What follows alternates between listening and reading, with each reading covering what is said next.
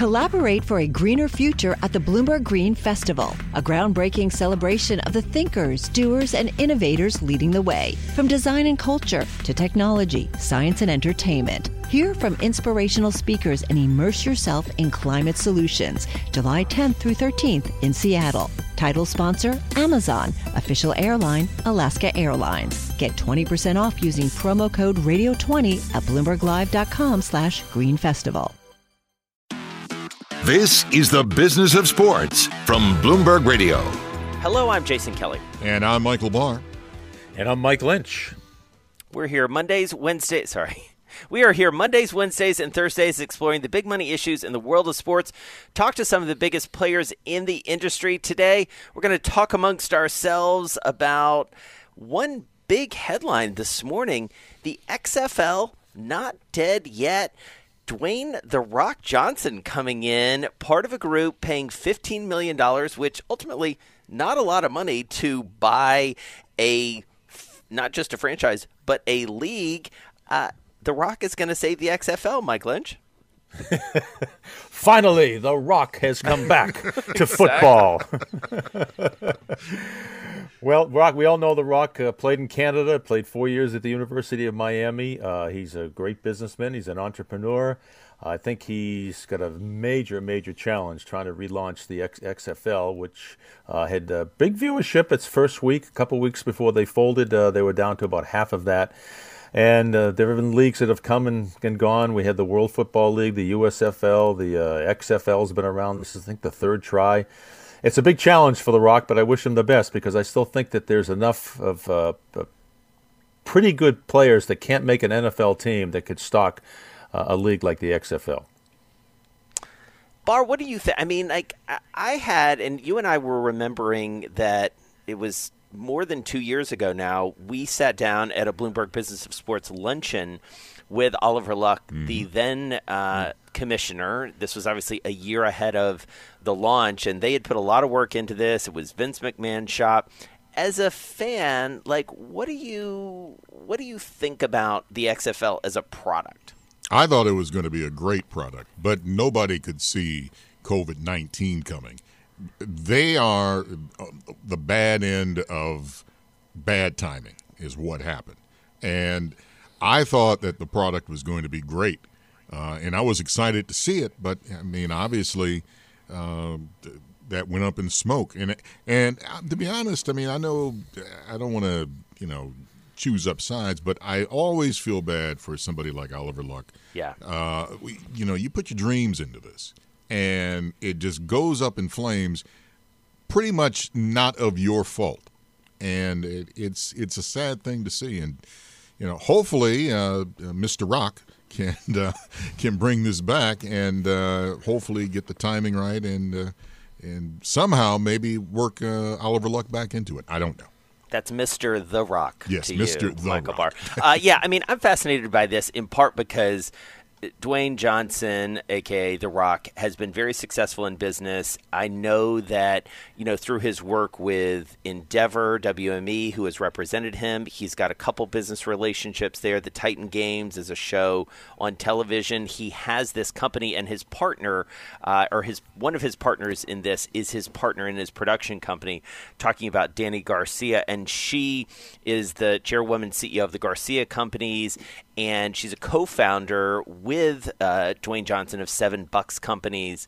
This is a production company, and so they are very focused on the media aspect of this. This is in many ways, and I think if you go back to what the XFL was meant to be in its Vince McMahon iteration, this is a media play in many cases. It's obviously a sports play, but doing this right – from a media perspective only becomes that much more important in this world we're living in right now because there are no fans in the stands and the XFL while it had some attendance early on before the pandemic set in it was very focused on being a novel and exciting media property and also and we were talking about this guys ahead of this recording it also will only be successful if it has some sort of obvious relationship, literally and figuratively, to the NFL, to the real pro football league or the established pro football league out there.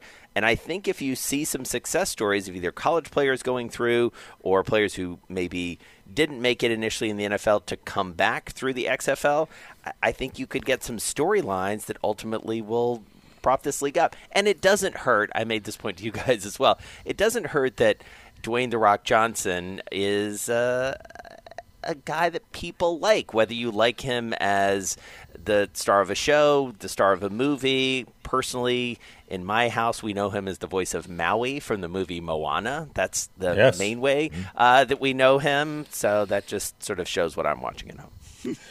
well, let, us let's, let's look at some of the fledgling uh, leagues, like the uh, the AFL. When when yep. they finally got Joe Namath, that gave them some credibility. They had a name.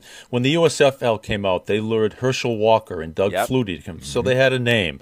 Now this XFL is not going to attract any big name college football players. The biggest name they have is The Rock. Yeah. So, in addition to being an owner, I think The Rock should actually be in the booth broadcasting the game because you know he every time he opens his mouth he's entertainment and when you know when the rock talks people listen so they're not going to get anybody to come over and play any big name player i think i think the rock needs to be very highly visible in yeah. this league and a reason to tune in and he'll have a stake in it all right so speaking of tuning in this was a mm. big weekend for sports, probably the first real sports weekend across a number of the big pro sports that we've had really since pandemic set in. So my question to each of you, Michael Barr, I'll start with you. What'd you watch?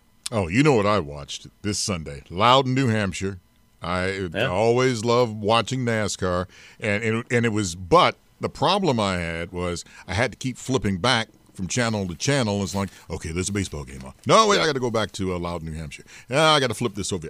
and and I haven't had that in a long time and I have to be honest, it was nice to be able to do that. But the the main category was Loudon, New Hampshire. Brad Keselowski won.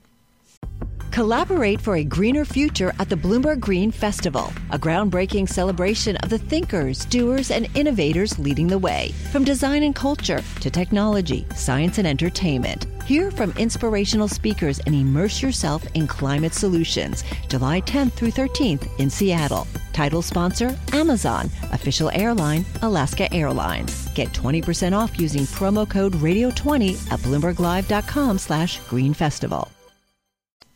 Lynchy? All right, so we've waited, what, four and a half months for live sporting events around here? So we have two teams playing the Boston Celtics playing the Portland Trailblazers on ABC, and we've got the Boston Bruins playing the Philadelphia Flyers.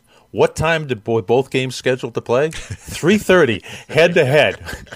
Said, can they? Just could someone have just made some common sense and say, okay, we're going to play one of them at twelve thirty, one of them at three thirty. Thankfully, the Red Sox and Yankees didn't uh, didn't go until seven o'clock. Otherwise, we could have had three games going at the same time, which would have worn out a set of batteries in the remote.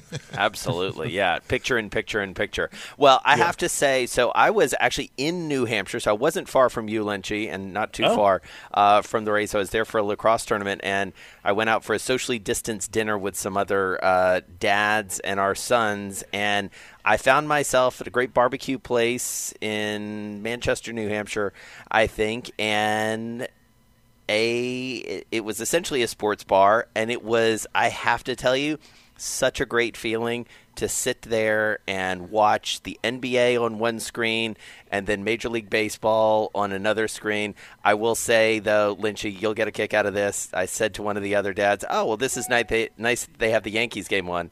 Or, and I said, uh, "Actually, I should correct myself. Here in New Hampshire, they call it the Red Sox game. is, uh, that's what we're talking about here." But yeah, I mean, look, no fans. It feels different, but the quality of play. We talked a little bit about this last week the quality of play certainly uh, for the high tier professional sports I think has been great. I mean, the NBA games have been super fun to watch. It's a great product on the field, and even baseball. I don't know how you guys feel, and Lynchy, I'll start with you. Like, I don't know how you feel about it, but the quality of baseball has been pretty good, even if some of the teams, and I'm not naming names here, have been a little crummy.